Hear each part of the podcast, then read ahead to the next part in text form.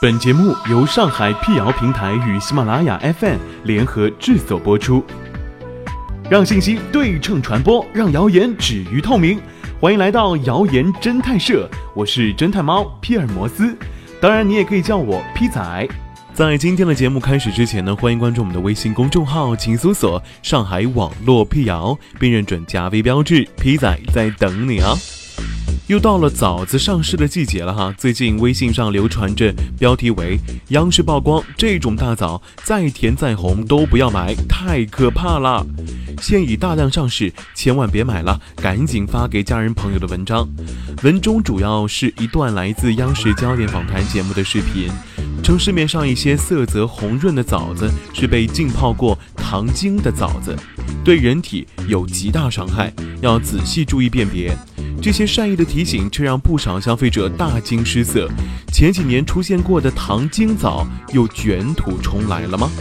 解放日报上官新闻记者查证后发现，这段视频呢其实是一段旧闻了，截取自二零一五年十月五日在央视焦点访谈栏目当中播出的“大枣太甜需警惕”的节目。网传视频未交代事件发生的时间背景，因而引起了误会。所谓的糖精枣，就是将酸涩的青冬枣用添加了糖精、钠等添加剂的水进行浸泡，从而让青枣变红，表皮增甜。糖精钠是食品工业中常用的合成甜味剂，就是我们俗称的糖精。它是一种合法的食品添加剂，在国家规定的限量标准之下，极少量的摄入不会对人体健康产生影响。但是如果短期内大量食用这种被糖精钠浸泡过的枣子，可能对身体会有一定的伤害了。在某些极端的情况之下，还可能会引起急性中毒事件。按照我们国家的规定呢，新鲜水果中是不允许添加糖精钠的。我们来回顾一下二零一五年的这一起糖精枣事件。二零一五年，海南省海口市的一家水果批发市场疑似出现糖精枣，媒体记者前往暗访购买，并将枣子送往实验室进行检验。检验结果显示，这批枣子中的确含有糖精钠。二零一五年九月一日，海南省海口市琼山区食品药品监理局联合警方突击检查该水果批发市场，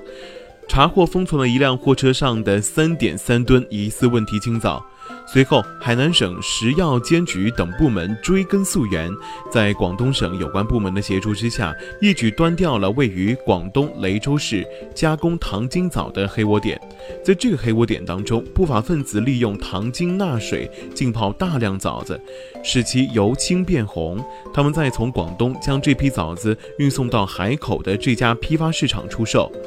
该案例随后被央视在二零一五年十月五日的焦点访谈当中进行了播出，题为“大枣太甜需警惕”。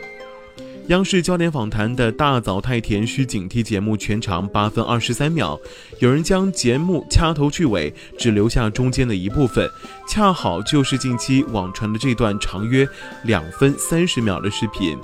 但这么一掐，整个事件的前因后果都没了踪影，只留下描述糖精枣制作过程和危害的部分。再加上视频没有任何时间，让人误以为糖精枣卷土重来。对于不了解事情真相的网友来说，看了之后难免会产生恐惧。记者还发现，在去年秋季枣子上市的季节，这段掐头去尾的视频呢就在网上流传，让不少消费者产生误解。二零一六年十月，海南省食药监管理局在监测到这条被加工后的视频之后，就对二零一五年九月份糖精枣案发地海口南北水果市场大枣销售点进行全面检查，共检查十五个批发摊位的二十一个批次，并没有发现糖精枣。二十一批次大枣农药残留快速检测检验也均合格。海南省食药监管理局通过媒体进行了公开辟谣，提醒公众不要相信谣言。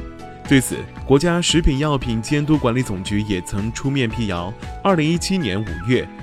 国家食药监总局发布了一份近年来食品药品类谣言汇总，糖精枣谣言位列其中。文中提到，这些造谣消息的共性是故意隐去了新闻发生的时间、起因和查处结果。误导造谣的恶意明显，使人误以为糖精枣卷土重来，从而引起公众恐慌。至此，基本可以确定，这就是一条拿着旧闻当新闻、危言耸听的谣言。